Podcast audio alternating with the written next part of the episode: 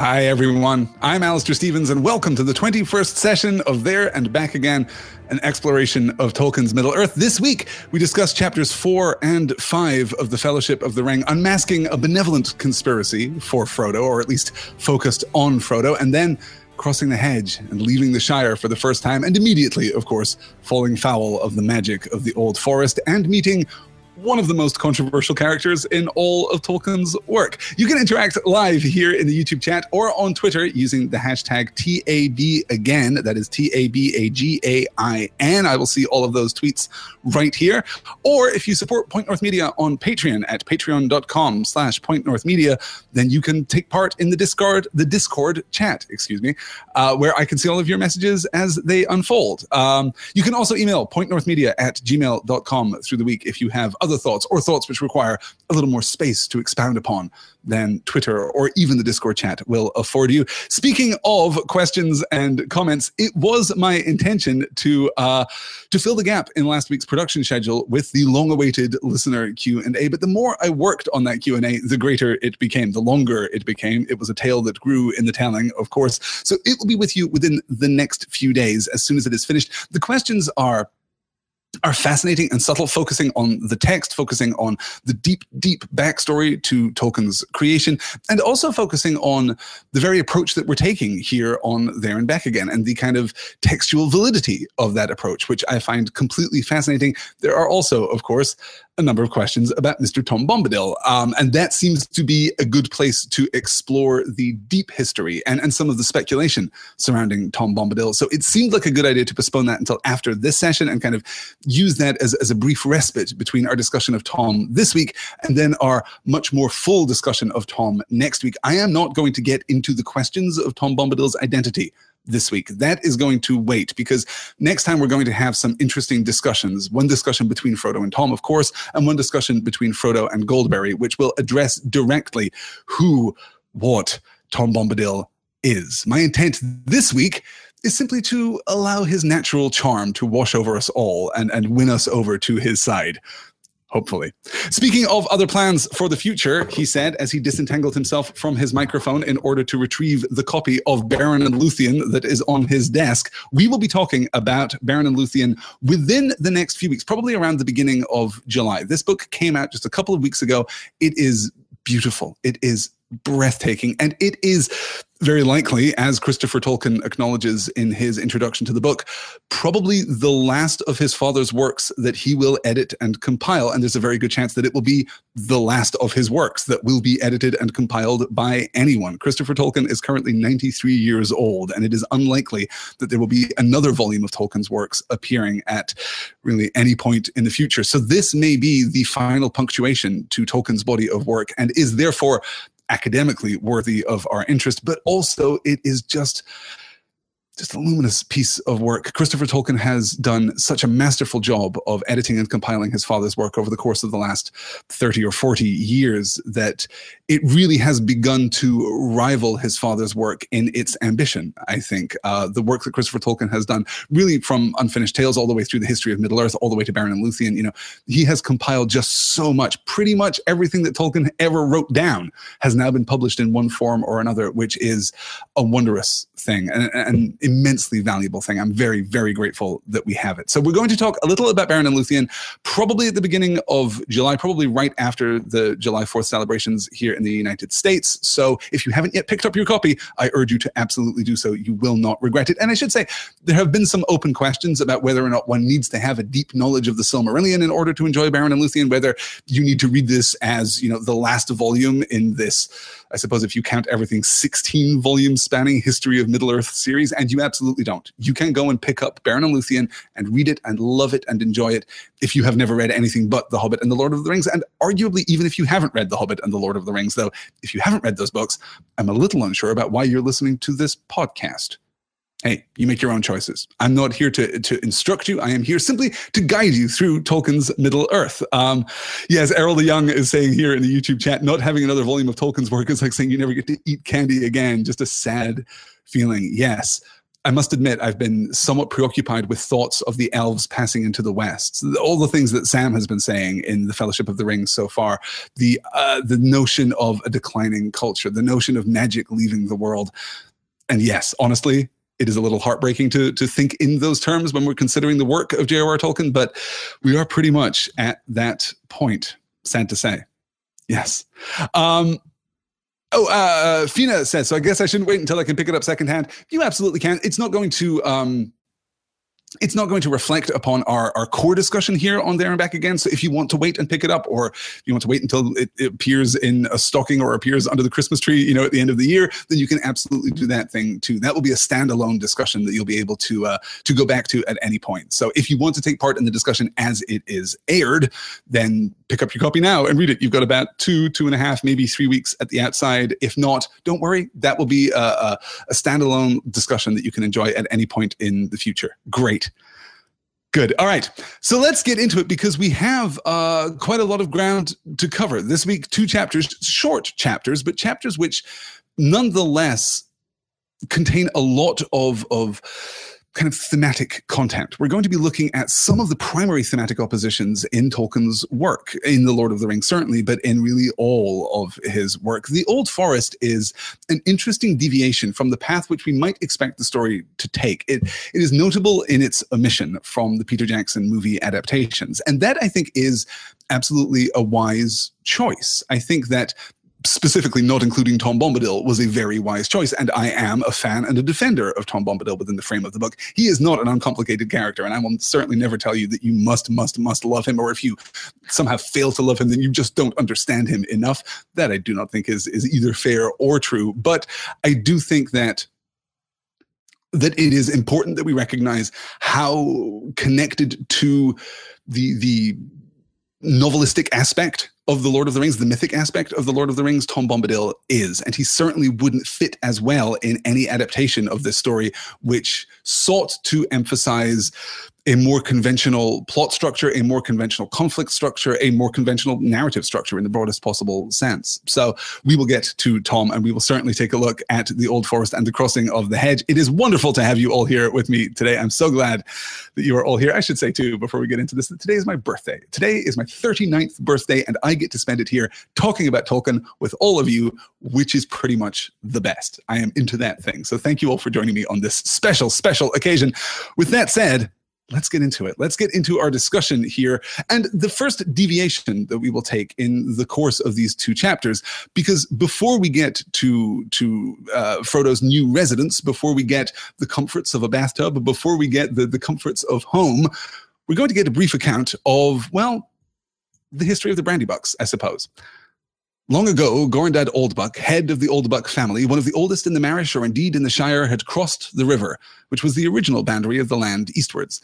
He built and excavated Brandy Hall, changed his name to Brandybuck, and settled down to become master of what was virtually a small independent country. His family grew and grew, and after his days continued to grow until Brandy Hall occupied the whole of the low hill and had three large front doors, many side doors, and about a hundred windows. The Brandybucks and their numerous dependents then began to burrow and later to build all round about. That was the origin of Buckland, a thickly inhabited strip between the river and the old forest, a sort of colony from the Shire. Its chief village was Bucklebury, clustering in the banks and slopes behind Brandy Hill. Uh, behind Brandy Hall, excuse me. The people in the Marish were friendly with the Bucklanders, and the authority of the Master of the Hall, as the head of the Brandybuck family was called, was still acknowledged by the farmers between Stock and Rushy. But most of the folk of the old Shire regarded the Bucklanders as peculiar, half foreigners, as it were, though, as a matter of fact, they were not very different from the other hobbits of the Four Farthings. Except in one point, they were fond of boats, and some of them could swim. Their land was originally unprotected from the east, but on that side they built a hedge, the High Hay. It had been planted many generations ago and was now thick and tall, for it was constantly tended. It ran all the way from Brandywine Bridge in a big loop curving away from the river to Haysend, where the Withywindle flowed out of the forest into the Brandywine, well over 20 miles from end to end. But of course, it was not a complete protection. The forest drew close to the hedge in many places. The Bucklanders kept their doors locked after dark, and that was not usual in the Shire. So the High Hay, the hedge, runs for 20 miles from the Brandywine Bridge to Hayes End. It must be noted here that if you have a copy of The Lord of the Rings from earlier than 2004, that is not true. before 2004, the high hedge ran, well, I guess in, in the text, the high hedge still ran 20 miles, but we will later get an account of the distance to the Brandywine Bridge. We will almost immediately, in fact, get an account of the distance to the Brandywine Bridge, and that is incompatible with the length of the hedge itself. In editions of The Lord of the Rings published prior to 2004, Merry will say that it is 20 miles to the Brandywine Bridge, which of course can't be true if Brandy Hall still butts up against the hedge and is the hedge itself is 20 miles long. So in versions of The Lord of the Rings published after 2004, Christopher Tolkien edited the distance to the Brandywine Bridge down to 10 miles, which is more in keeping with what seemed to be Tolkien's sense of the geography of this particular part of the Shire, or almost the Shire, I suppose. Um, this is a fascinating deviation into history because we rarely get accounts like this within the frame of the Lord of the Rings, particularly within the frame of the Shire. Gorhendad Oldbuck, and we should note too that Gorhendad is in keeping with Tolkien's tradition of naming characters the most literal thing possible, Gorhendad is actually the Welsh word for great grandfather. So, great grandfather Oldbuck, head of the Oldbuck family, one of the oldest in the Marish or indeed in the Shire, had crossed the river, which was the original boundary of the land, eastward. So, prior to him crossing the river, this was not the Shire. This was just part of the country beyond the Shire. But he created this little colony. He created Buckland, if you like. Its chief village is Bucklebury, clustering in the banks and slopes behind Brandy Hall. And we see in that second paragraph part of the connection between the rest of the Shire and the Bucklanders. They honor the authority of the master of the hall, as the head of the Brandybuck family was called, but they don't necessarily identify too closely with these outlandish folk, with these, these odd hobbits from across the river. That speaks to us, I think, of the kind of specific insularism that we've discussed before throughout the Shire. Everyone in the Shire is suspicious of everyone else, even within the bounds of the Shire. The four farthings are pretty much distinct from each other, but they all are somewhat united with, or united in a suspicion of Buckland and the Bucklanders. In part, it seems clear in the text, because they like boats, and some of them can even swim it's interesting to kind of question whether or not that fondness for the water came before or after the movement across the river. Certainly, crossing the river would imply a certain fondness for boats. That would seem to be a necessity prior to the construction of, of the bridges and the ferry. But we also get the sense here that Hobbit culture becomes more insular very, very quickly. That those things which define hobbits can themselves be rather fluid. We talked about the three tribes of hobbits, which came originally into the Shire. That was only 1500 years ago. That was not such a terribly long time ago. But now those stories have passed almost out of memory completely. Now we connect ourselves with our immediate families. This is why hobbits are so interested in genealogy. We know who our people are, and we know in part who our people are because of the parts of the Shire from which they hail. Brandybucks stand apart, physically, geographically apart, but they also stand kind of philosophically apart. And yet, not as apart as we might think. I'm going to put this slide up again so that we can look at that last paragraph because it contains some very interesting detail. Their land was originally unprotected from the east, but on that side they built a hedge, the high hay. Hay here is used in its archaic sense, meaning simply a hedge. It is the high hay, the high hedge. That's it. They planted a hedge because their land was unprotected on the eastern side. Well, they built a hedge rather than building a wall or building a fence or building something more artificial. They instead planted and now continually tend a hedge. It had been planted many generations ago, we're told, and was now thick and tall, for it was constantly tended. It ran all the way from the Brandywine Bridge in a big loop, curving away from the river to Haysend, where the Withywindle flowed out of the forest into the Brandywine, well over 20 miles from end to end. So this is a, a titanic hedge, and it is here explicitly for protection. But of course, we are told it was not a complete protection. The forest drew close to the hedge in many places. So, what is the hedge supposed to protect us from? Well, we're given the answer. It is the old forest itself. We are still seeking to delineate the Shire from the world around the Shire. The old forest here is the enemy. Thus, the hedge, in theory at least, is a fitting barrier. We will see when Frodo and the other hobbits cross out of the Shire the kind of boundaries that we build to keep out other people, other beings, other men and dwarves and elves and so on, because we descend into the cut beneath the hedge and we have there a locked iron gate. A locked iron gate is an appropriate barrier for people who mean you harm, people who seek entry into the Shire in, in a covert and stealthy fashion. But that is not what the hedge is. The hedge exists only to block out the old forest. And then we get the thought the Bucklanders kept their doors locked after dark, and that also was not usual in the Shire. Are we supposed to think that that is simply evidence that the Bucklanders are more cautious, are more fearful, are less trusting than other hobbits? Well, perhaps, but its close association to the idea of the protection of Buckland by the hedge suggests that they are, in fact, guarding themselves from the forest itself. So, what is the nature of the Old Forest? We'll get to that in just a little while, but we must understand that even in our introduction to Buckland, it is defined by the existence of the forest and the constant pressure of the forest upon the hedge, this encroachment of the forest itself, capital F, forest. We'll talk more about that as we move onward. Um, let me check the YouTube chat here. Uh, Princess Ostrich says, Could you guys not just build a hedge there over the pond? That'd be much more homely and it would create a lot of gardening jobs. Very fair. Very fair. The Brandybucks strike me as their. Sh- the Brandybucks strike me, says Marianne, as the shabby gentility hobbits. They still remember their coat of arms, sort of thing. Certainly, it is interesting to question why it was that Gorhendad Oldbuck thought it necessary to leave behind the other hobbits and create this colony. This doesn't seem to be a particularly hobbitish impulse. What is it that draws him over the river, and what is it that therefore defines Brandybuck character?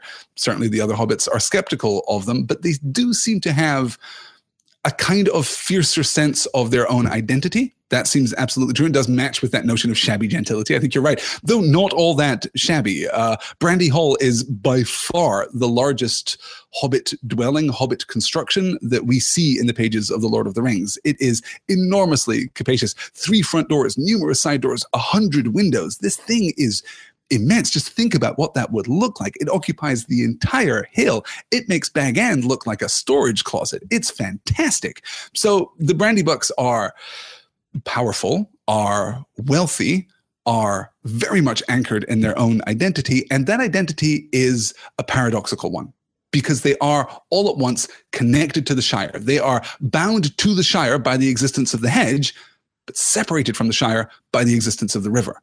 And that, I think, that that paradoxical connection with the rest of the Shire speaks eloquently on the subject of Brandybuck identity and exactly what that means.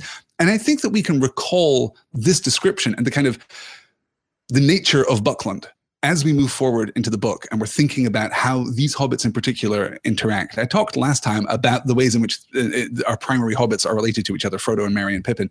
And we will have the opportunity, I think, to to question their approaches to the wider world as those approaches reflect on their familial identities, on their their heredity, if you like. So we'll we'll keep a sense of that as we go forward. But right now, it is important to understand that that Buckland occupies this odd place in the Shire. Yeah. Fina says, I like the way the forest sneaked up to the hedge and was beaten back. It gives the forest something of vulnerability, even though it is so dangerous. Yes, the nature of the old forest, as I said, is something which is um, is, is curious and is deceptive, and, and certainly calls to mind Mirkwood, for example. The last time we saw a forest that had a kind of you know capital F identity in in Tolkien's work was Mirkwood. We will see again much more interesting examples of this. This idea will be developed still further. By the time we hit Lothlorien, certainly that will that will be eloquent on the subject. And then by the time we hit Fangorn Forest, we will definitely see uh, a very different kind of forest, but but certainly a kind of forest that speaks to the old forest too. We will get an opportunity to talk about the old forest this week, though we will also circle back around to it next time. Yes. Um, Angela says they built a large community, speaks of the need of defense too, maybe, possibly, possibly, though um, his family grew and grew, and after his days continued to grow until Brandy Hall occupied the whole of the low hill. The Brandybucks and their numerous dependents then began to burrow and later to build all round about. Brandybucks and their numerous dependents there would suggest to me rather than rather than a community banding together for defense, would just suggest a kind of prosperity the Brandybucks themselves are wealthy, so wealthy, in fact, that they attract dependents. They attract communities which are reliant upon them in a very kind of hobbitish fashion. This, this economically, to the degree that we understand the economics in Tolkien's world, economically, this isn't terribly different from Hobbiton. It's the same kind of hierarchical class structure.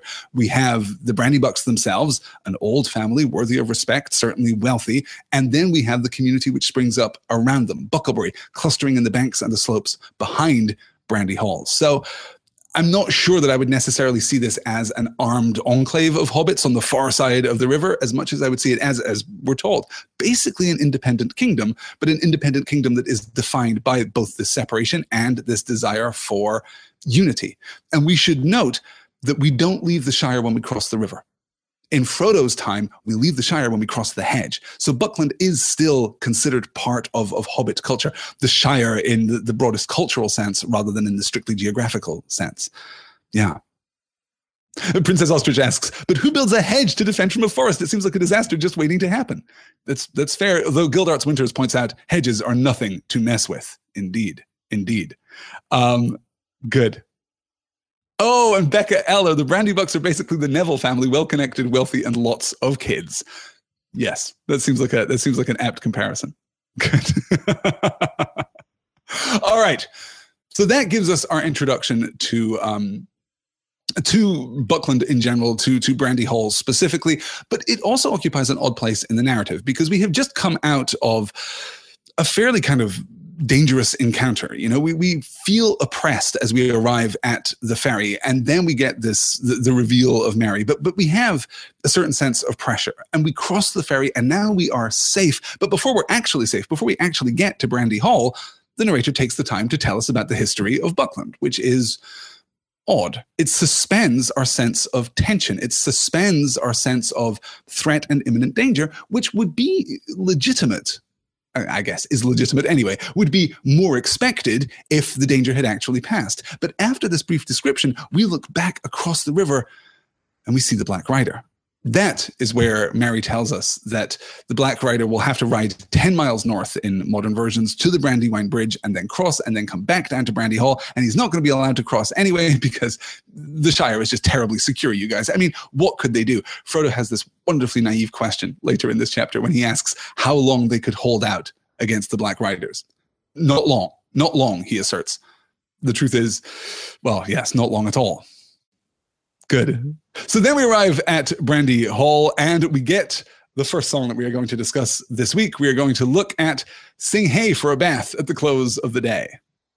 Sing hey for the bath that close of day that washes the weary mud away. A loon is he that will not sing. Oh, water hot is a noble thing. Oh, sweet is the sound of falling rain and the brook that leaps from hill to plain. But better than rain or rippling streams is water hot that smokes and steams. Oh, water cold we may pour at need down a thirsty throat and be glad indeed. But better is beer if drink we lack and water hot poured down the back. Oh, water is fair that leaps on high in a fountain white beneath the sky. But never did fountain sound so sweet as splashing hot water with my feet.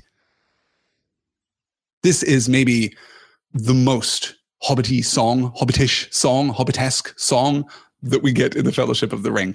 I completely adore this. And Dallas is calling out here, note to self, have a bath tonight. And Karen says, I love the bath song. I love the bath song too. It is absolutely unfettered joy. And it also speaks very importantly to the kind of virtues that we would expect from hobbits. Hobbits are, as we noted previously, civil. They are settled. They are cultured, I suppose, in a sense. Here we break down the virtues of water hot specifically. We capitalize the W and the H, even when we switch them in, in that last line there. Sing hey for the bath at the close of day that washes the weary mud away. A lunacy that will not sing a water hot is a noble thing. So, hey, you guys, baths are great. We are singing to the bath, the bath at the close of day that washes the weary mud away. The mud itself, of course, not necessarily weary, but the body that holds the mud, the body that is covered in the mud, is at this point weary. Oh, sweet is the sound of falling rain in the brook that leaps from hill to plain, but better than rain or rippling streams is water hot that smokes and steams. What would an elf make of this song? Would elves agree with this? Would elves think that, well, sure, rain's pretty good and rippling streams are pretty good, but what you really want is a hot tub at the end of the day? No. We know pretty categorically, in fact, that elves would not agree. If we remember our first encounter with the Tralalalali elves back in The Hobbit, we felt very clearly that they were celebrating with an equal joy the beauty and the the excess, the abundance of the natural world. There, the fact that the river is flowing just speaks to its beauty. It is a natural thing to which they are primarily disconnected, or from which they are primarily disconnected. It exists independently of them. But none of these things listed here exist independently of hobbits. There is no natural bathtub out there in the world. You know, there is no natural mug of beer resting on a small low table next to the copper tub. Oh, water cold, we may pour at need down a thirsty throat and be glad indeed, but better is beer if drink we lack, and water hot poured down the back. So here we transition away from the natural world, better than rain or rippling streams or the brook that leaps from hill to plain. We transition away from these natural features to water itself. Water cold, we may pour at need down a thirsty throat and be glad indeed. Water's pretty great, even if it's contained not in its natural form out there in the world, but if we have a glass of water, if we have a, a tankard or a bucket of water, yeah, it's it's still good. It's still fine. But let me tell you, beer. Pour some beer and then heat that water and pour it down your back. That is better still. Then finally, water is fair that leaps on high in a fountain white beneath the sky, but never did fountains sound so sweet as splashing hot water with my feet. In this final stanza, we get constructed water. We get water made civil. Fountains are not naturally occurring things. But still, what is better is the bath. And this is absolutely fundamental to Hobbit nature. Water out there in the wild, and by extension, the natural world in its entirety, is fine. It's good. We like it. We like the rippling streams. Awesome. Better than that, though, is water that is contained. Better than that is the natural world that is prepared for us. And we might think, by extension, of, you know, plucking a berry from a bush or plucking an apple from a tree. These things are also pretty good. But you know what's better than that still? Water that is turned to civility and turned to order and turned to beauty, like a fountain. A fountain's pretty great. We can take those berries and we can take those apples and we can, I don't know, chop them up. We can we can make them more civil. We can make them more compatible with with culture and with society. And then they're pretty great. But ultimately, we turn this natural world to the purpose of comfort. Better than a delicate, you know, uh, array of apple slices on a silver platter is a giant hot apple pie. That is the Hobbit philosophy. So, water in the natural world is fine. Water that is turned to the purpose of drinking and consumption is better. Water that is turned to the purpose of art and expression and decoration, better still. But the best water, the water hot, comforts us, soothes us, gives a, a physical pleasure. This is all of Hobbit culture right here. As Karen says, calling this out in the YouTube chat, Alistair is paraphrasing my worldview. Karen, you might be a Hobbit. You might just be a Hobbit.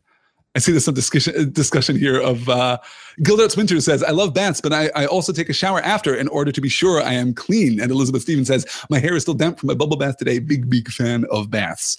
I do think you can divide the world into those who love baths and those who don't. But what I love about this poem, as joyous as it is and as silly and light as it seems, is that it so clearly represents Hobbit culture right at the moment when we are about to be separated from Hobbit culture. I mean, in a sense, we already are. We're going to reveal the conspiracy. We're going to talk about the the burden that Frodo has taken up. We're going to talk about the the the quest that has been laid upon him by chance, if chance you call it, I suppose. But right now, we are seeking refuge in the most hobbity thing possible, which is not the bath specifically, but rather the celebration of the natural world as it is turned to comfort, as it is turned to to calm and to soothing, and to also, crucially, we must note here, to companionship and fellowship and community.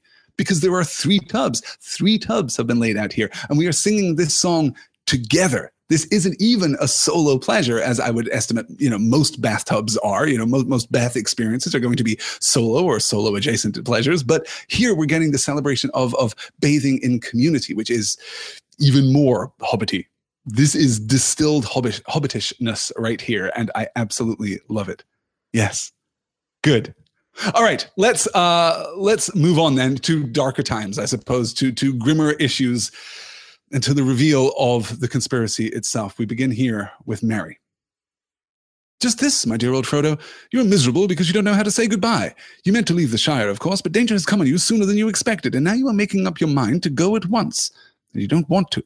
We are very sorry for you. Frodo opened his mouth and shut it again. His look of surprise was so comical that they laughed.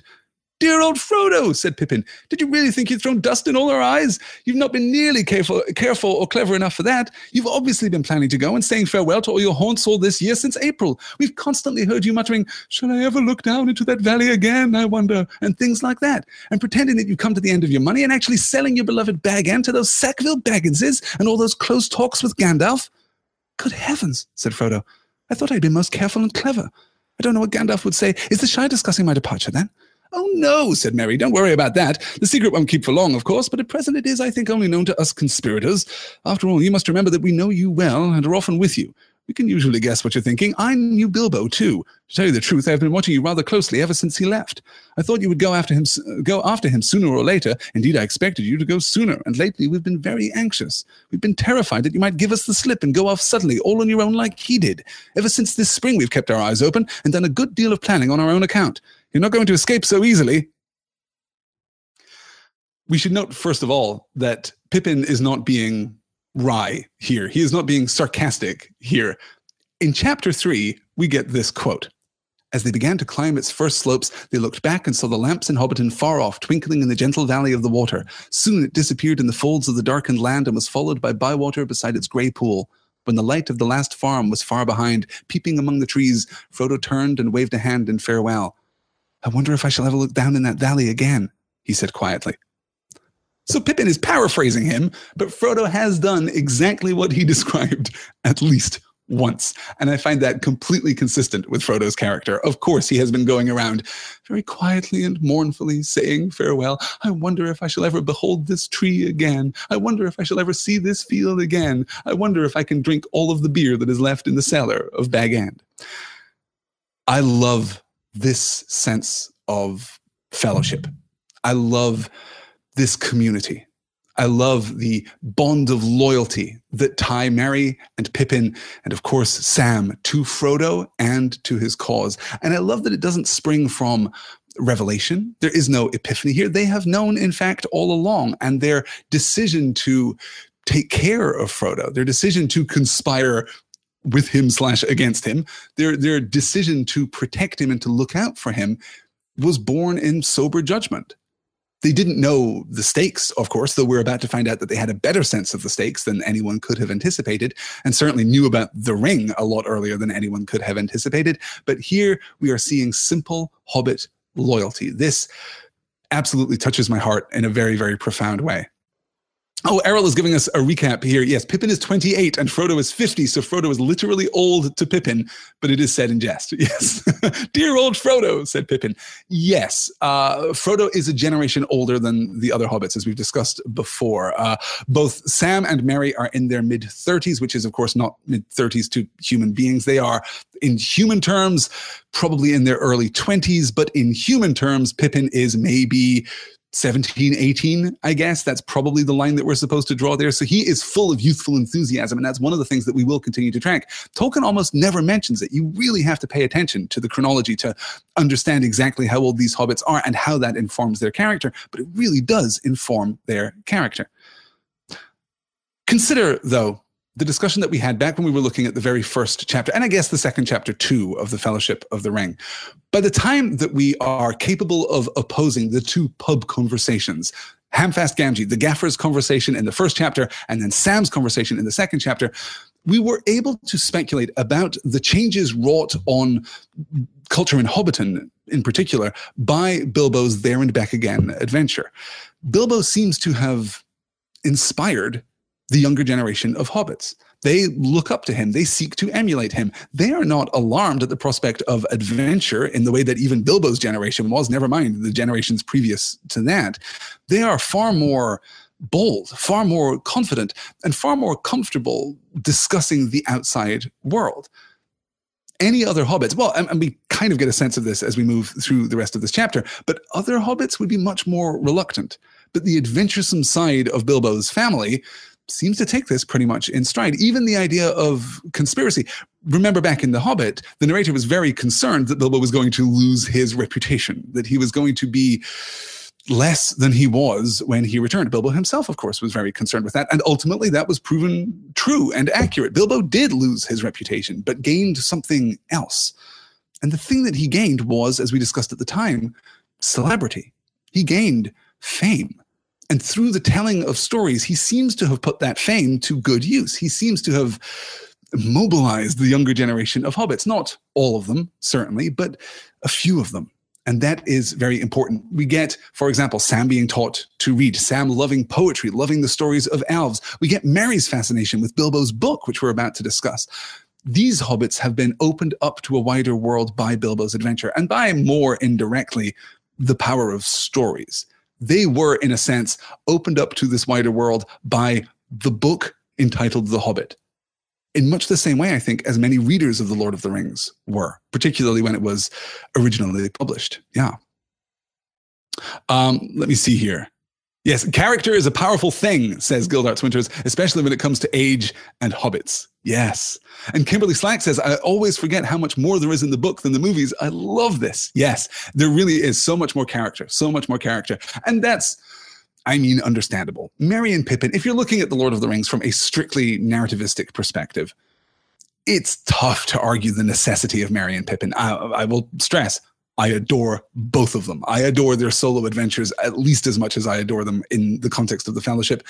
But you could tell the Lord of the Rings story, the core narrative, without them but there is so much characterization here. There is so much to love about them and so much complexity and subtlety. It is, I think, a fair criticism of The Hobbit that the dwarves are not distinguished from each other as much as they may be. And as I mentioned before, in earlier revisions of The Hobbit, they were much more distinguished. In much more, in earlier versions of The Hobbit, every dwarf had four or five lines through the course of the book. And as Tolkien revised and revised and revised, he distilled those down. So instead, we get eight hobbits about whom we don't really care or know anything. And then we get some uh, some dwarves, excuse me. We get eight dwarves or so about whom we do not care, but we get some some more developed characterization in the remaining dwarves.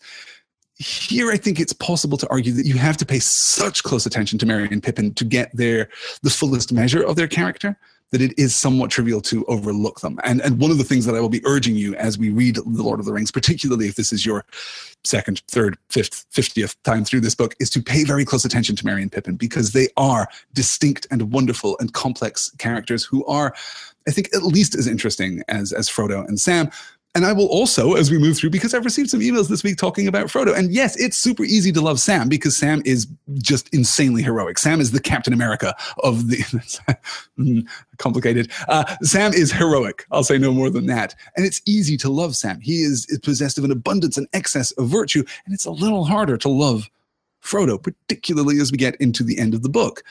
But I will urge you as we move forward to pay very close attention to Frodo too, because I think his character is revealed in in a close study of, of what he says and does, and sometimes the conflict between those two. Yeah. Good. Uh, Gildart says uh, the movies have so little in the way of character when it comes to making a comparison to those films and the books. Don't know. I think the books almost always best. Yes, that's that's fair. That's definitely fair. Okay, so let's take a look. We, now we know that they are uh, conspirators. Now we know that Frodo has been watched for quite some time, and that Merry at least expected him to follow in Bilbo's footsteps, which seems to be a recognition of that burning desire, which was was kindled within Frodo even prior to his conversation with Gandalf. He's been taking longer walks. He's been seeking news of the world outside the Shire. He has been becoming restless, and that has been observed. And remember, 17 years have passed. So Merry has been waiting for it for a long time. They've been waiting for this moment for quite some time. Sam, cried Frodo, feeling, the, feeling that amazement could go no further and quite unable to decide whether he felt angry, amused, relieved, or merely foolish. Yes, sir, said Sam. Begging your pardon, sir, but I meant no wrong to you, Mr. Frodo, nor to Mr. Gandalf for that matter. He has some sense, mind you, and when you, when you said go alone, he said no, take someone as you can trust. But it does not seem that I can trust anyone, said Frodo. Sam looked at him unhappily. It all depends on what you want, put in Merry. You can trust us to stick to you through thick and thin, to the bitter end, and you can trust us to keep any secret of yours closer than you keep it yourself. But you cannot trust us to let you face trouble alone and go off without a word. We are your friends, Frodo. Anyway, there it is. We know most of what Gandalf has told you. We know a good deal about the ring. We are horribly afraid, but we are coming with you, or following you like hounds. And after all, sir, added Sam, you did ought to take the elves' advice. Gildor said you should take them as was willing, and you can't deny it. I don't deny it, said Frodo, looking at Sam, who was now grinning. I don't deny it, but I'll never believe you are sleeping again, whether you snore or not. I shall kick you hard to make sure. You are a set of deceitful scoundrels, he said, turning to the others. But bless you, he laughed, getting up and waving his arms. I give in. I will take Gildor's advice. If the danger were not so dark, I should dance for joy. Even so, I cannot help feeling happy, happier than I have felt for a long time. I have dreaded this evening as Elizabeth says here in the YouTube chat, choked up reading this last night. Yes, yes. There are so many moments here, so many moments of subtle characterization, which I just adore. Yes, sir, said Sam, begging your pardon, sir, but I meant no wrong to you, Mr. Frodo, nor to Master Gandalf for that matter. He's concerned about his loyalty. He's concerned about his service. He's concerned about that relationship, that master servant relationship that he has with Frodo and to a lesser degree with Gandalf. He has been a good hobbit, capital G, capital H. And then when Frodo says, But it seems I cannot trust anyone, Sam looked at him unhappily. But then Merry puts in because Merry has also been responsible. And it is kind of Merry's place to put in because Sam is still a servant. Merry is going to do the right thing. He is going to act as a noble hobbit, and he is going to protect this, this valorous and valiant servant. You can trust us to stick with you through thick and thin to the bitter end, and you can trust us to keep any secret of yours closer than you keep it yourself. But you cannot trust us to let you face trouble alone and go off without a word. We are your friends, Frodo. Anyway, there it is. That anyway, there it is has always spoken to me of a sudden self consciousness from Merry. Merry is particularly wry, even by the standards of hobbits. He tends to turn to humor and a certain kind of self amusement more readily than even the other hobbits do, and that is a primary hobbit trait. And I've always read that anyway. There it is as a moment of sudden embarrassment. He has just declared something very true and very powerful and done so without any artifice whatsoever. And then he kind of, well, you know, that's it. That, that, that's what I wanted to say. We are your friends. We know most of what Gandalf has told you. We know a good deal about the ring. We are horribly afraid, but we are coming with you or following you like hounds. We are resolved. And here we see the quiet courage of hobbits.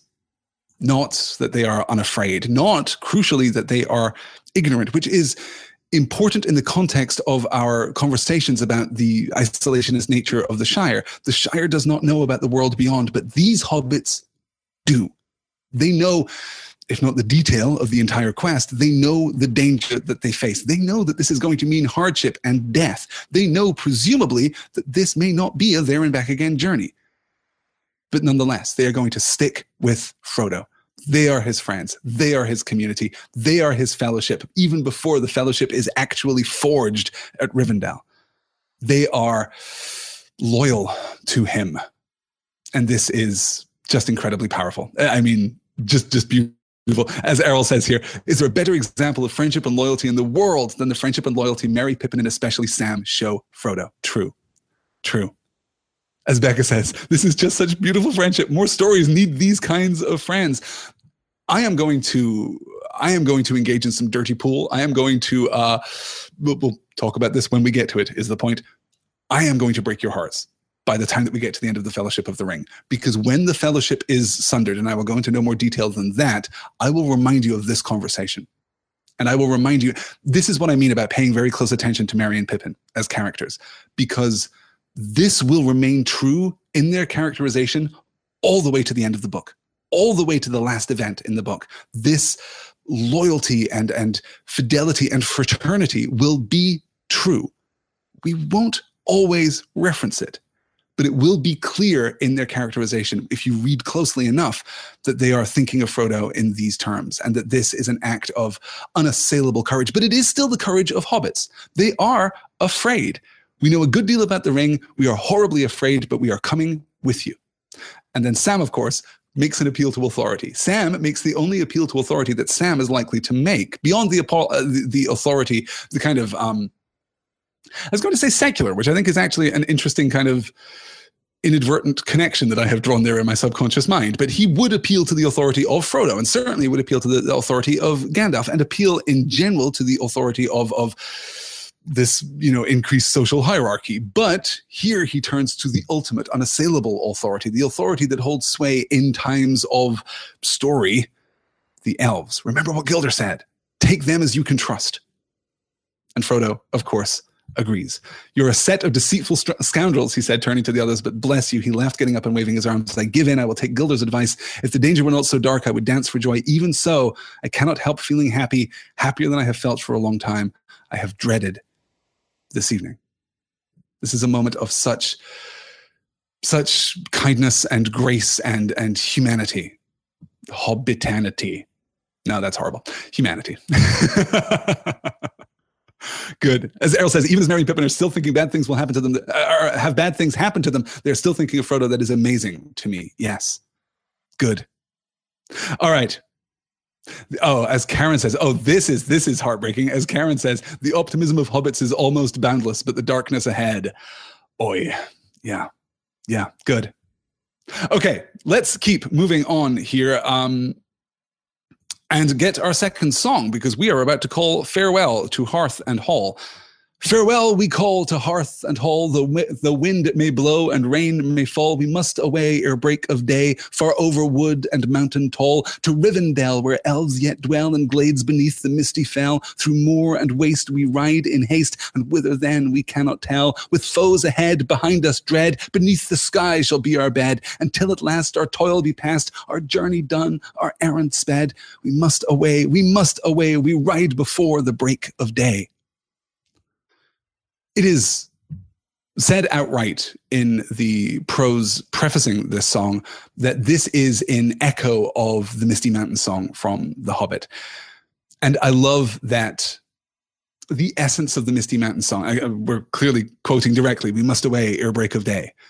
I love that the the grandeur of the Misty Mountain song and the ability of the Misty Mountain song to be inspiring and transportive has also been reduced to more Hobbit compatible terms. Here we're not talking about destiny and we're not talking about conflict and we're not talking about we're not talking about the the great undertakings of of a royal line as we were in the Misty Mountain song in The Hobbit. Here we're talking about much smaller things. Farewell we call to hearth and hall, the wind may blow and rain may fall, we must away ere break of day, far over wood and mountain tall, to Rivendell, where elves yet dwell in glades beneath the misty fell. Through moor and waste we ride in haste, and whither then we cannot tell. Well, all of this is just accounting for a journey. All of this is just about, I mean, travel. None of this sounds too bad. Yes, wind may blow, rain may fall. We're going to be fine. We're going to pass through the woods. We're going to go over the mountains. Though, I mean, technically, we're not actually going to cross any mountains on the path to Rivendell, but, you know, scansion is a thing, so that's fine. And whither then we cannot tell. We don't know what's going to happen, but we know we're going to Rivendell. We know that elves yet dwell there in glades beneath the misty fell, which, by the way, is a very optimistic thing. That is a good thing that elves yet dwell in Rivendell. But then we get this turn with foes ahead, behind us, dread. Beneath the sky shall be our bed.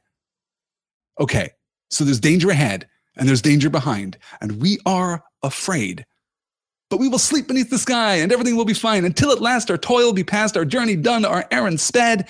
We must away, we must away, we ride before the break of day. This is optimistic, but it's not optimistic in the way that the Misty Mountains Cold Song was optimistic. It's not optimistic in the sense of, here we undertake the great task of our generation. Here we go to wrest our gold and jewels from him. Here we undertake the calling of our people. This is great with a mm-hmm. capital G. There's none of that here. This is just, well, we're going on a journey. But we do get that hint of darkness with foes ahead, behind us, dread. Beneath the sky shall be our bed. It's fine. We're going to sleep under the star. We're going to sleep under the stars, as we have many times before when we were walking through the Shire. This is not actually going to be that bad. And most importantly, here we get no acknowledgement of Frodo's secret fear that his will not be a there and back again journey. Rather, we get this idea of, of fulfillment until at last our toil be past, our journey done, our errand sped, we must away, we must away, we ride before the break of day. Well, we've just got to do the thing. We've just got to take it to Rivendell. It's going to be fine. And that may well be the case. That may well be the path that this journey takes. But Frodo has already been fearful that that is not the case. And certainly it is intimated, I think, in, in Merry's speech that he too is somewhat suspicious of that. I will call out to that right after this, Frodo says, Well, I guess we better go to bed. We're leaving before the break of day. And Pippin says, Oh, that was poetry, said Pippin. Did you really mean to start before the break of day? Uh, we talked all the time back in The Hobbit about the difference between prose and poetry. And let me tell you, we will talk before the end of today's session about the difference between prose and poetry. Poetry is metaphorical. It is grand. It is not supposed to be taken literary. Yes, says Pippin, I will sing this song with you. We must ride before the break of day. Actually, I'm going to sleep until 11, then have like a brunch, maybe like a mimosa, and then we can set off. Is that cool? I mean, that's what we're all meaning, right? When Frodo takes the song literally, it surprises Pippin. And I think that Frodo taking the song, taking the poetry literally, is somewhat important because Merry and Pippin, and to an extent Sam, have been changed by Bilbo, by Bilbo's legend, by Bilbo's presence, by the way that Bilbo has warped the culture of the Shire. But Frodo has actually seen it firsthand. Frodo has entered more fully into the realm of poetry than any of these other hobbits have. And this, I think, is true. And I only caught this this time reading the book. I think that Frodo uses poetry in a different way and, and, and, responds to poetry in a different way than any of the other hobbits and perhaps even any of the other characters in the book. He takes poetry much more literally. Remember when Gildor appears with all of his fellow elves and they are singing the Elbereth Gilthoniel song, and Frodo acknowledges, oh, they're high elves. They're singing about Elbereth. They're singing Gilthoniel. This, this must mean that this is what they are. And I'm not sure that any of the other hobbits, even if they had known that intellectually, if they'd been able to draw that, that rational connection, would have been cued by the poem in quite the same way or by the song in quite the same way. Good. Okay, let me see here. Oh, Kate is taking off. Got to run. Family vacation. My nieces and nephews just got back from the pool, so all this craziness here. Kate, thank you so much for, for joining us. I hope you have a good afternoon. Yes. And Kimberly points out here the song is smaller, but ultimately the adventure will be larger than in The Hobbit. Yes, of course. By the time we're done with The Lord of the Rings, the uh, the adventure of The Hobbit will seem parochial. It will seem prosaic almost. Yes. And Katie asks, I wonder if Bilbo introduced the Misty Mountain song to hobbits. Yes, presumably. Um, we don't actually know for sure, but we must remember that the book, The Hobbit, there and back again, A Hobbit's Adventure, A Hobbit's Holiday, whatever it's subtitled in your particular version, is an existing text within the bounds of The Lord of the Rings. Uh, Bilbo did actually write that book. That is the book that Merry refers to in part here, along with presumably the opening of The Lord of the Rings too. So that book exists Merry has sneaked a peek at it, but we also know that Bilbo has been telling stories. So, yes, it is most likely that he recited the Misty Mountain song uh, at every opportunity. Certainly, I would if I could. Good. Wow. Shane asks a very large and important question. Uh, does this taking of poetry mean that Frodo is already transcending hobbit, hobbithood to become one of the wise? Gosh, that is a very large question, Shane. Um, I will limit myself to this answer and no more. Um, I wouldn't draw such a stark connection between hobbithood and being capital W wise. I do not think that there is anything about hobbit nature that precludes the possibility of again capital W wisdom. Now, if you mean that he is becoming great, I, am not sure it's about. I'm not sure it's about greatness. I'm not sure it's about big versus small in that sense. Certainly, poetry is the language of the wider world. Prose is the language of the Shire and a few other folks besides.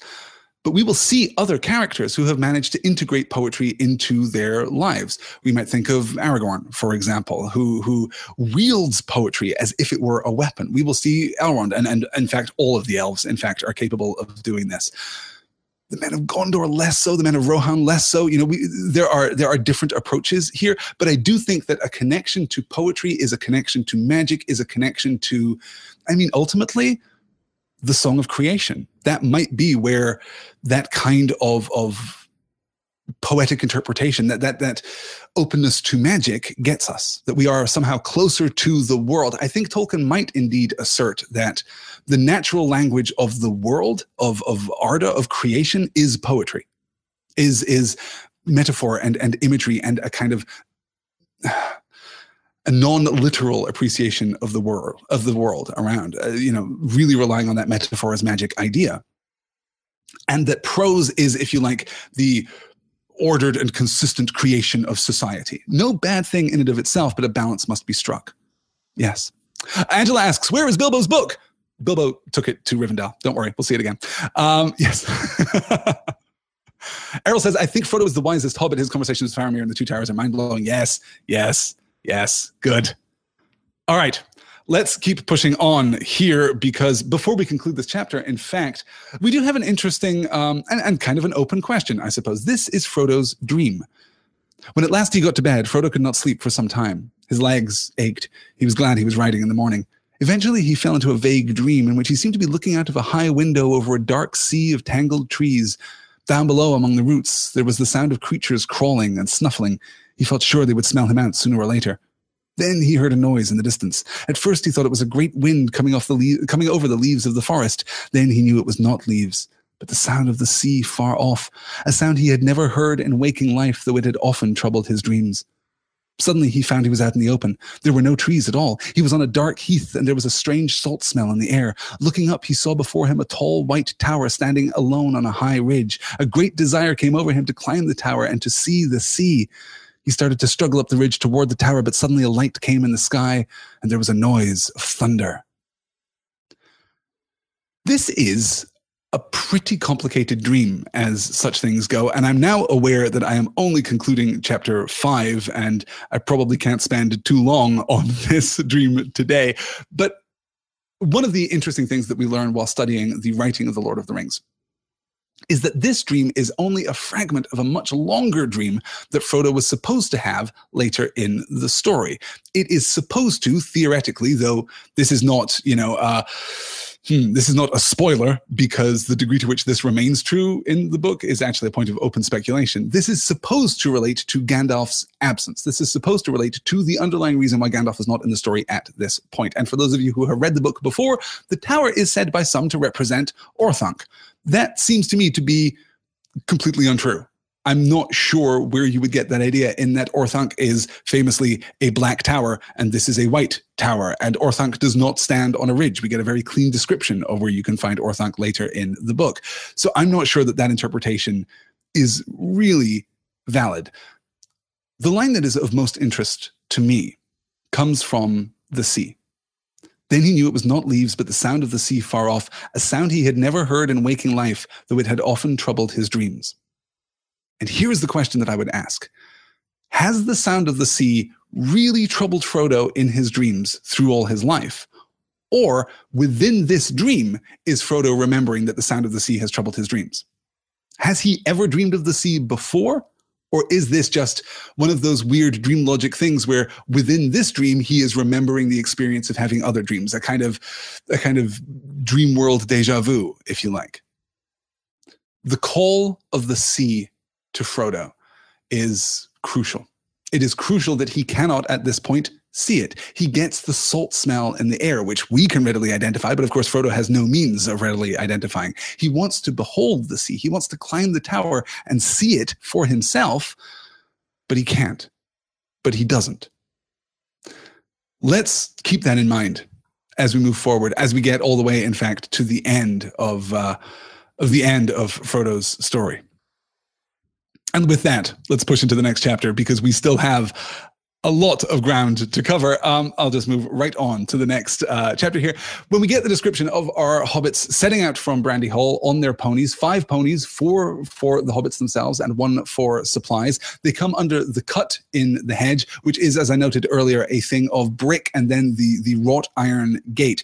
This is the person level barrier against the threats of the old forest. The hedge is the natural barrier against a natural enemy or something which is perceived as a natural enemy. And then we get our first account, really, of the old forest. Our first direct. Obviously, the construction of the hedge itself is an implicit account of the threat of the old forest, but this is the explicit account. There, said Merry, you have left the Shire and are now outside on the edge of the old forest. Are the stories about it true? asked Pippin. I don't know. I don't know what stories you mean, Merry answered. If you mean the old bogey stories Fatty's nurses used to tell him about goblins and wolves and things of that sort, I should say no. At any rate, I don't believe them.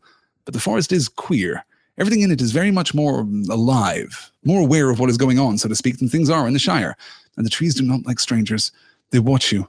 They're usually content merely to watch you as long as daylight lasts, lasts and don't do much. Occasionally, the most unfriendly ones may drop a branch or stick a root out or grasp at you with a long trailer. But at night, things can be most alarming. Or so I'm told. I have only once or twice been in there after dark, and then only near the hedge. I thought all the trees were whispering to each other, passing news and plots along in an unintelligible language, and the branches swayed and groped without any wind. They do say the trees do not do actually move and can surround strangers and hem them in. In fact, long ago, they attacked the hedge. They came and planted themselves right by it and leaned over it, but the hobbits came and cut down hundreds of trees and made a great bonfire in the forest and burned all the ground in a long strip east of the hedge. After that, the trees gave up the attack, but they became very unfriendly. There is still a wide, bare space not far inside where the bonfire was made. The trees attacked the hedge. Is it true to say that the forest attacked the hedge? Or is it true to say that forests expand to fill natural habitat? When the hedge was planted, did it occupy open space? Was there just empty land, empty plain between the forest and the river? Well, maybe. Or was the forest burned back in the construction of the hedge in the first place, in the planting of the hedge, in the tending of the hedge in the first place? Well, now, whatever the case, we have made an enemy of the forest at least if the stories are true. Oh, Dylan is asking bogey. Uh, bogey is an old English word meaning a, a, a kind of goblin or a hobgoblin. They are um, nefarious fairies who haunt the dark. Uh, uh, I'm trying to remember. Do do you, use boogeyman in the U.S.? I think that's maybe the uh, the equivalent. That it's also sprung from the same etymology. But yes, uh, bogey stories are just you know fairy tales that's basically he means fairy tales of a, a dark and and uh, and frightening nature. Basically, the, the fairy tale equivalent of horror stories. Yes, good, good. Um, Gildor says it's safe to say that these trees have it out for living things bitter about the flames. Yes, and it is interesting that in the account that we get of the um, of the bonfire glade when we get there we're told um, no tree grew there only rough excuse me only rough grass and many tall plants stocky and faded hemlocks and wood parsley fireweed seeding into fluffy ashes and rampant nettles and thistles a dreary place but it seemed a charming and cheerful garden after the close forest. So yes there is certainly the sense that the forest still bears this enmity. We should also um, yeah, and Pete calls that here in the YouTube chat. Merry seems totally fine accepting the trees could be friendly or unfriendly. Odd for a hobbit. Yes, though not entirely odd for a Bucklander. Not not ter- uh, not terribly odd for a Brandybuck. Um, I do think that the close association with the Old Forest has caused those tales probably to have more weight and to spread a little further here than they would in other parts of the Shire. And as Merry says, he has been in. And that's actually a kind of subtly important point. They pass under the hedge through a gate. Gates are designed to admit, you know, they, they protect, certainly, but they also allow passage. So the hobbits are going into the forest. They do have something of a relationship with the forest. The hedge exists not as a permanent barrier, the way that a wall would, for example, but rather as a kind of as a kind of natural barrier against the existence of the forest itself, not individual plants, not individual trees, but the forest as a gestalt entity, you know, the forest as an awareness and as a presence and as a personality. Now, the degree to which the, the forest has a personality is questionable certainly we will get a perspective on this when we get to Fangorn later in the book. And we already have a perspective on this thanks to our time in Mirkwood in The Hobbit. But the Old Forest is a little more complex and a little more interesting, I think, than, than our depiction of Mirkwood. And in part, that's simply because the Old Forest remains uncorrupted. The Old Forest is pure, angry, but pure. I do want to note that um, we are about to go into the Withywindle Valley, and and Withywindle is one of these lovely little uh, little bits of etymological fun that Tolkien has through the books, because Withy is the old English word for willow, and and windle here meaning a a, um, a spindle, a, a, kind of a, a, snarled spiral of something. So yeah, so even the Withywindle is already foreshadowing the the roots and the branches and the action and movement of Old Man Willow, and of course Old Man Willow himself. Yes, good. Uh, I did say Gestalt, Fina. Thank you. Yes, yes, a German word. Uh, the German language has given us many, many, many useful words. I am a huge fan of the German language. Yes, the the technicality and precision of the German language, particularly as it relates to to studies of philosophy, I think is is inordinately valuable. They have contributed a great deal. German, the German language has contributed a great deal to to philosophical discussion. I'm a big fan, and of course, as was Tolkien. Tolkien loved German and Teutonic languages. He loved the the origins of of that kind of, of mid-European language clusters. You know, he was much more suspicious of the Romance languages. He he liked good old, you know, Anglo-Saxon and Teutonic languages, much more Norse languages too. Um, Yes, uh, Karen also says uh, the tower from which one can see the sea is a recurring notion for J.R.R. Tolkien. He uses it memorably in his most important work of criticism, Beowulf, the Monsters, and the Critics. That is absolutely true. There is an autobiographical detail too about J.R.R. Tolkien that he would dream of the tower himself, and and also in in close association would dream of Atlantis. He would dream of lands sinking beneath the waves. So it's possible that there is some conflation there. It was in earlier versions of the Lord of the Rings supposed to be simply much more literal. He was actually dreaming of Gandalf. He, he was just dreaming about what was happening to Gandalf, interspersed with actual events that he was experiencing at the time, which were the fault of a character who is no longer in the book. Uh, or, at least no longer in the book in his original form. We'll probably trot, uh, talk about uh, Trotter, the Halfling Ranger, the, the Hobbit Ranger, when we get to him later. Yes, it's uh, yeah. Sometimes we we you know make good changes. Um, Withywindle Valley, says Princess Ostrich, reminds me of Tralalalolly. That's very interesting. Yes, that's good. And Fina says, I keep misspelling Alistair, so sorry. Honestly, don't worry about it. I don't even notice it. Any spelling is completely acceptable. Good. Um, okay, let's keep going because we need to get to uh, the singing, the singing, because we've already seen twice now twice in the last chapter, singing being used to raise the spirits. And this is, of course, a hobbity trait. Hobbits do this all the time. They sing to express joy and they sing to raise their spirits. So we get the Water Hot song, and then we get our version of the Misty Mountain Cold song. And now we get another version. Frodo tried to sing a song to encourage them, but his voice sank to a murmur. O wanderers in the shadowed land, despair not, for though dark they stand, all woods there be must end at last, and see the open sun go past, the setting sun, the rising sun, the day's end or the day begun, for east or west all woods must fail. Fail. Even as he said the word, his voice faded into silence. The air seemed heavy and the making of words wearisome. Just behind them, a large branch fell from an old overhanging tree with a crash into the path. The trees seemed to close in before them. They do not like all that about ending and failing, said Merry. I should not sing any more at present. Wait until we get to the edge, and then we'll turn and give them a rousing chorus. The power of song to penetrate the forest is limited. We have seen songs. Remember that when they were being um, hunted by the Black Rider, the hobbits raised their voice in song, and it was only the keening of the Black Rider that shut them up from doing a second verse. But here, the song itself falters. The song itself cannot continue. Frodo cannot bring the magic of poetry, bring the magic of song here. And I think that the reason that the magic of song falters within the bounds of the Old Forest is that Hobbit songs are of a different order or of a different magnitude.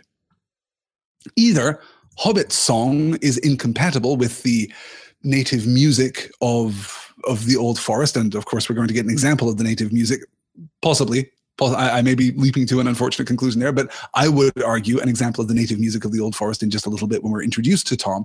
But it's also possible that the Hobbit song is just so small, that the Hobbit song is so simple. O wanderers in the shadowed land, despair not, for though dark they stand, all woods there be must end at last, and see the open sun go past. I am reminded of Gollum's riddles in chapter five of The Hobbit, of Riddles in the Dark, when he asserts that beyond the bounds of everything, there is darkness. And Bilbo responds to this by saying that no, no, no, beyond the bounds of, of this cave and this mountain, there is light. We get the day's eye riddle. We get the sun in the high place said to the sun in the low place. That's, or the, um, yeah. and misquoting riddles from Riddles in the Dark. This is a terrible thing to happen to someone. Um, this seems to be of a similar kind of order that here Frodo is asserting that beyond the forest there is light, there is life. The open sun go past. You know, there, there is, is air again, just as there was when they encounter the bonfire glade and look up and realize, oh wait, the sky is blue. The sun is still up there. This is fine, just as it was when Bilbo climbed to the top of the tree in Mirkwood and realized that the sun was still shining. There is a light beyond the darkness, and the trees do not like that.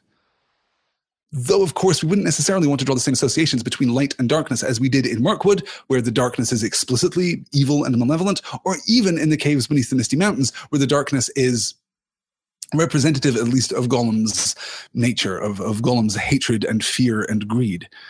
Um, oh, as Marion says, yeah, though I walk through the valley of the shadow of death. That's a lovely pull. You're absolutely right. Good. What makes a song strong in magic, says Shane? The rhyme scheme, the content, the perspective? Well, let's consider that as we move on to meet Tom, because Tom's poetry is very, very different. And I suppose, okay, let me frame it like this.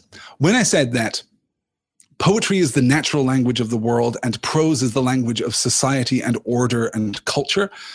And therefore, hobbits are the most prosy. Hobbits do not go in for poetry at all, apparently. They will go in for songs, for drinking songs and things of that sort, but then they're very simple. And the, the, the poetry that we get is kind of muscular and direct. It's not terribly metaphorical. It's not terribly imaginative. It is a, a, simple accounting. Think back to the Water Hot song, for example.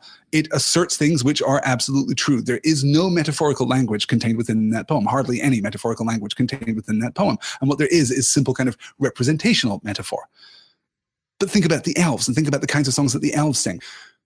Think about even the dwarf songs, which occupy a position slightly more elven word than the hobbits themselves. And then of course when we're introduced to to men when we're introduced to humans in the course of the story we'll see where they fall too. That is all to say that it is not a clean divide. It is not a, dichot- a dichotomy between poetry and prose. It is instead a spectrum right?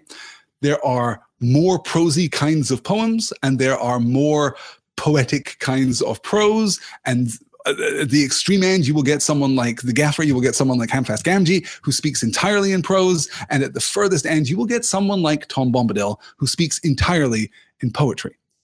It may simply be that Hobbit poetry, by and large, is very, very prosy. And I think that that matches absolutely our experience. There is a textural difference between what we see from hobbits in terms of poetry and song and what we see from elves in terms of poetry and song. And what we see from even the distinction between you know the the cultured elves of, of Gildor's group and the the Tralalalali elves back in the Hobbit for example. And then at the furthest end we get Tom Bombadil. So is there a poetry to is there a, a music is there a song to the old forest that the hobbits are possibly you know offending. It's as if they got up at, at some you know poetry evening some open mic poetry night and started just reading from a textbook. Well there's no poetry there. There's no magic there. What are you doing? And the magic of the old forest swamps. What pitiful limited magic the hobbits have in their songs. Possibly. Possibly. Let's get to tom and find out. Or in fact before we get to tom we should probably account for uh, tom's presence here. The hobbits began to feel very hot there were armies of flies of all kinds buzzing around their ears, and the afternoon sun was burning on their backs. At last, they came suddenly into a thin shade. Great gray branches reached across the path. Each step forward became more reluctant than the last. Sleepiness seemed to be creeping out of the ground and up their legs. I just realized that I shared the wrong I shared the wrong screen there. I am so sorry. What I meant to click was that one. You just got a glimpse of what my crazy setup looks like here as I'm doing it.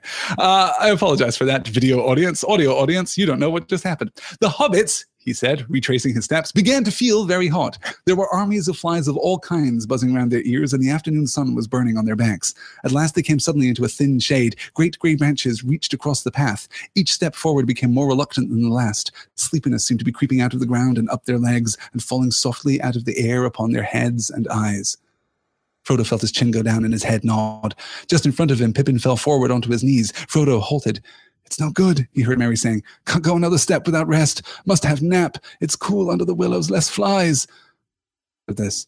Come on, he cried. We can't have a nap yet. We must get clear of the forest first. But the others were too far gone to care. Beside them, Sam stood yawning and blinking stupidly. Suddenly, Frodo himself felt sleep overwhelming him. His head swam. There now seemed hardly a sound in the air. The flies had stopped buzzing. Only a gentle noise on the edge of hearing, a soft fluttering as of a song half whispered seemed to stir in the boughs above. He lifted his heavy eyes and saw leaning over him a huge willow tree, old and hoary. Enormous, it looked. Its sprawling branches going up like, uh, like reaching arms with many long fingered hands, its knotted and twisted trunk gaping in wide fissures that creaked faintly as the boughs moved. The trees, the leaves, excuse me, fluttering against the bright sky dazzled him, and he toppled over, lying where he fell upon the grass. So, what is the essence of magic here? What is the the spell, if spell it is, that is currently afflicting the hobbits? I think we get a pretty clear answer here in the, the passage itself. Suddenly, Frodo felt him, uh, himself felt sleep overwhelming him. His head swam. There now seemed hardly a sound in the air. The flies had stopped budding, buzzing. Only a gentle noise on the edge of hearing, a soft fluttering as of a song, half whispered. It seems to me that Old Man Willow is singing to the hobbits, is luring them to sleep. Yes, I do apologize for the mistake with the screens. Yes, it's it's pretty horrifying. I've been doing this a long time, so I can pretty much keep everything straight. But yeah, it's uh, it's not pretty. I do apologize for that. Um, yes, Dylan the Jill says, "Don't fall asleep in Middle Earth. Nothing good ever comes of it." That is very fair. Particularly if you feel you ought not to fall asleep, then you should probably not fall asleep. Falling asleep will generally lead you to bad things like being imprisoned by the elves or being drawn into the body of Old Man Willow. Before we um, Oh, I will note something here because this is oftentimes called out by Sam fans, hashtag Sam fans. Beside them, Sam stu- stood yawning and blinking stupidly.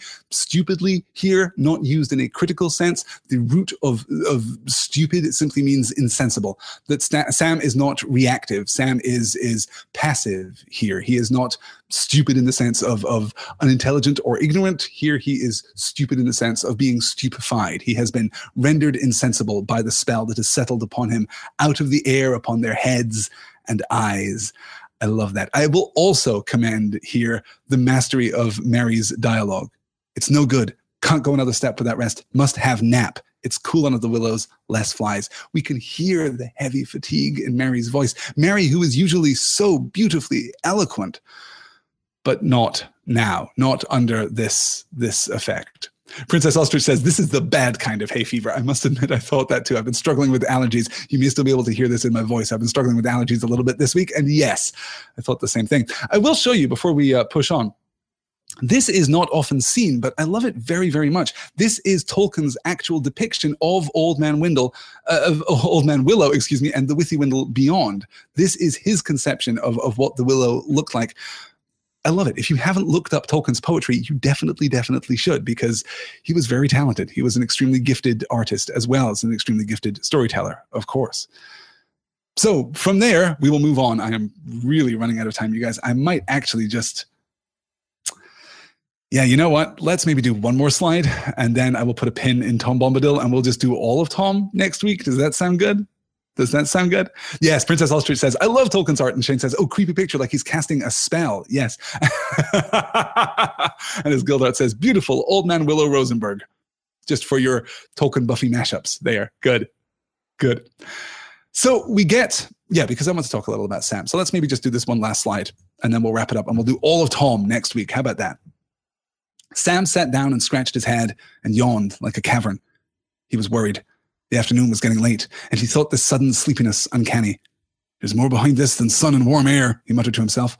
I don't like this great big tree. I don't trust it. Hark at it singing about sleep now. That won't do at all. He pulled himself to his feet and staggered off to see what had become of the ponies.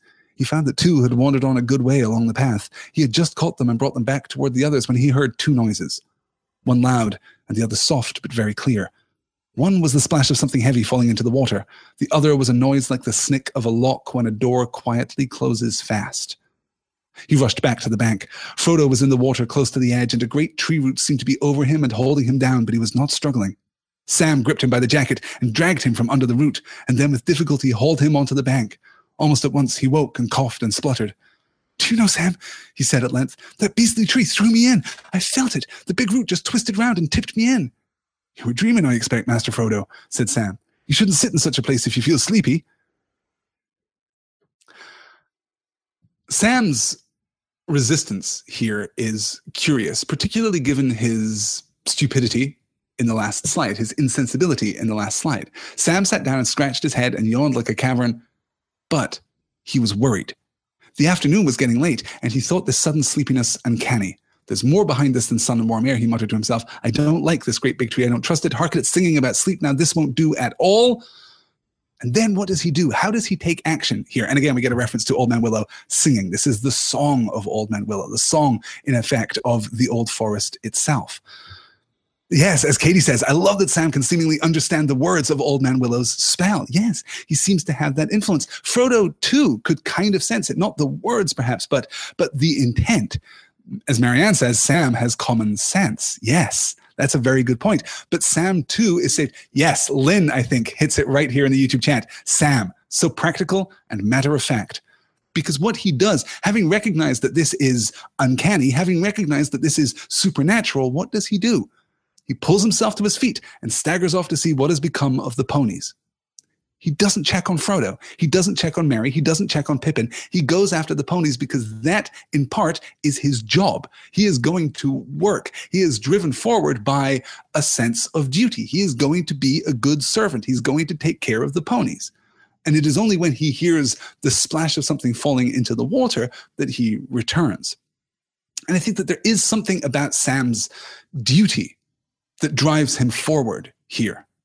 He takes care of the ponies. Then, when he sees Frodo, you'll note there's no more thought of sleep. One was the splash of something heavy falling into the water. The other was a noise like the snick of a lock when a door quietly closes fast. Fast here in the archaic sense, quietly closes securely. It is it is absolutely closed. It doesn't close swiftly. It doesn't quietly close swiftly. It is quietly closed absolutely. Then Sam rushes back to the bank. Frodo's in the water close to the edge. A great tree root seemed to be over him and holding him down, but he was not struggling. Sam gripped him by the jacket, dragged him out from under the root, and then with difficulty hauled him onto the bank. Almost at once, he woke. There's no more reference here to Sam feeling sleepy. But then he does say, You were dreaming, I expect, Master Frodo. You shouldn't sit in such a place if you feel sleepy. What is that, Sam? Because you just saw Frodo fall asleep next to next to the willow, not actually, you know, terribly close to the edge of the river. Then you heard the splash and you saw the root holding him down.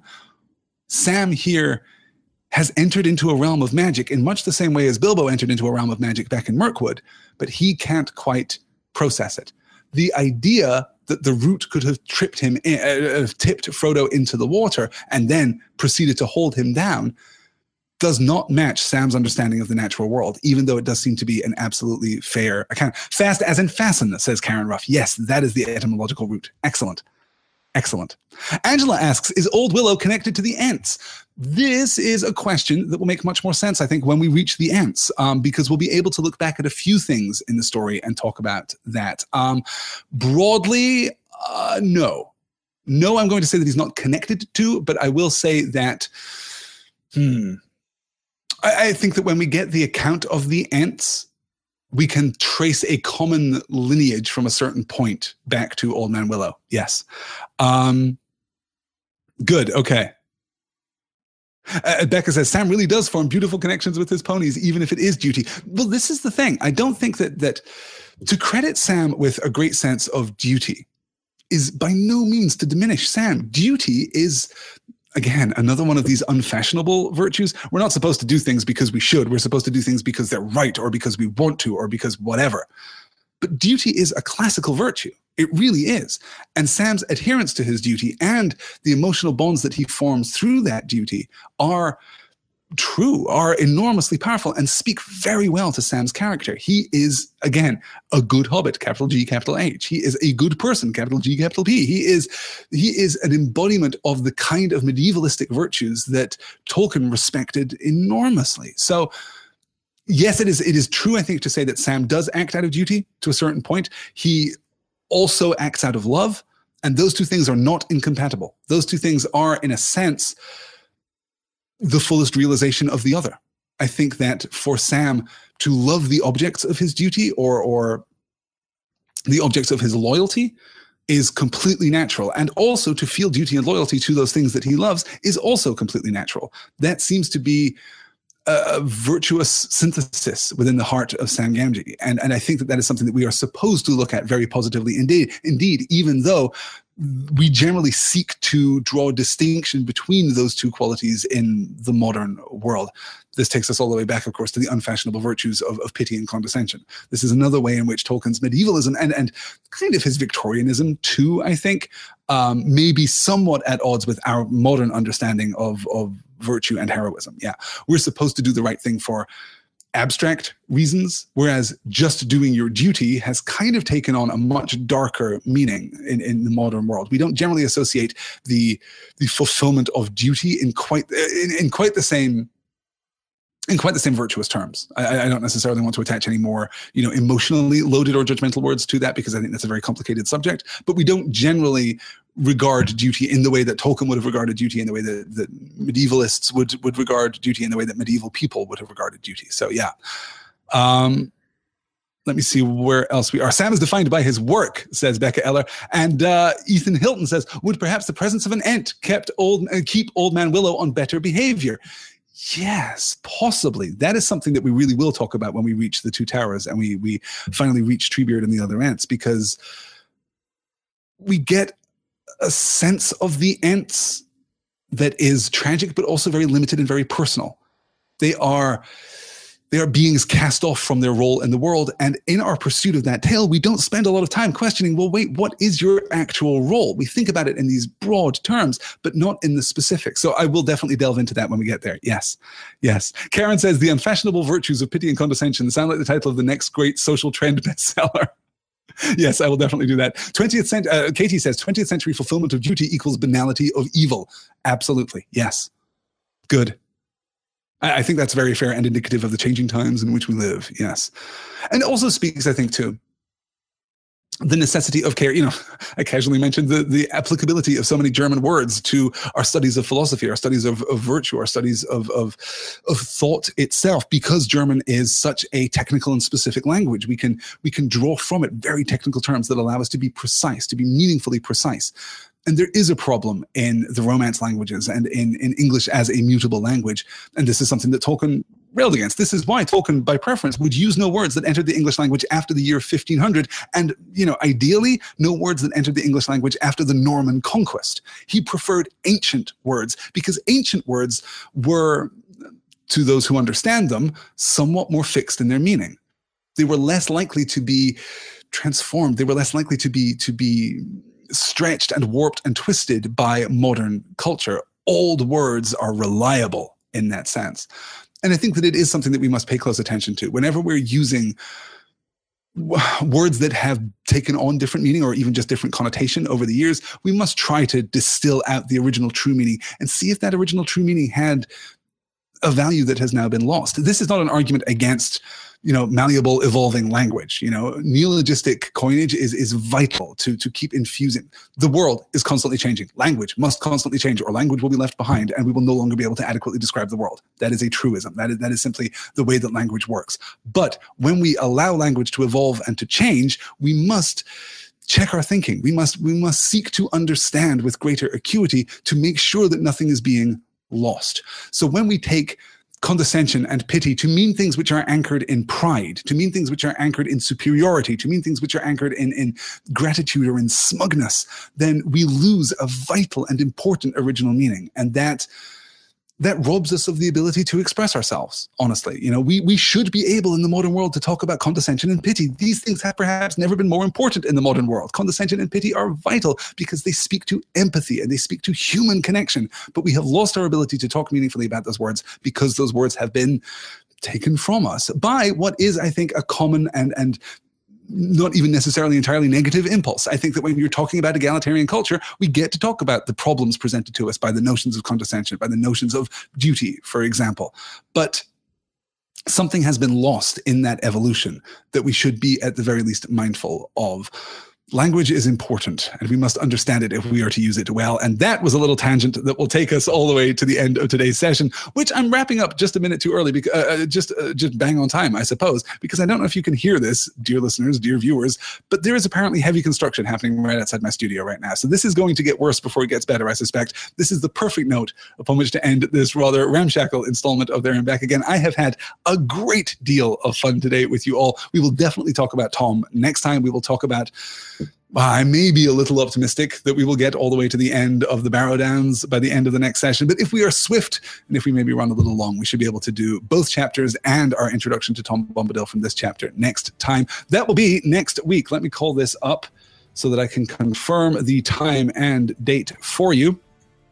The next session, The Fellowship of the Ring, chapters 7 and 8, brackets, and the end of chapter 6, I guess, The House of Tom Bombadil and Fog on the Barrow Downs. That will be next Thursday, June 22nd, also at 4 p.m., the same time as this week's session. I will be moving this around continually. We will have another evening session again very soon, I promise. But that's for next week, 4 p.m. Eastern, Thursday, June the 22nd. Guys, thank you all so, so much for being here. This has been the highlight of my week and the highlight of my birthday, I dare say. Thank you for listening. I will talk to you all again very soon. Until then, take care.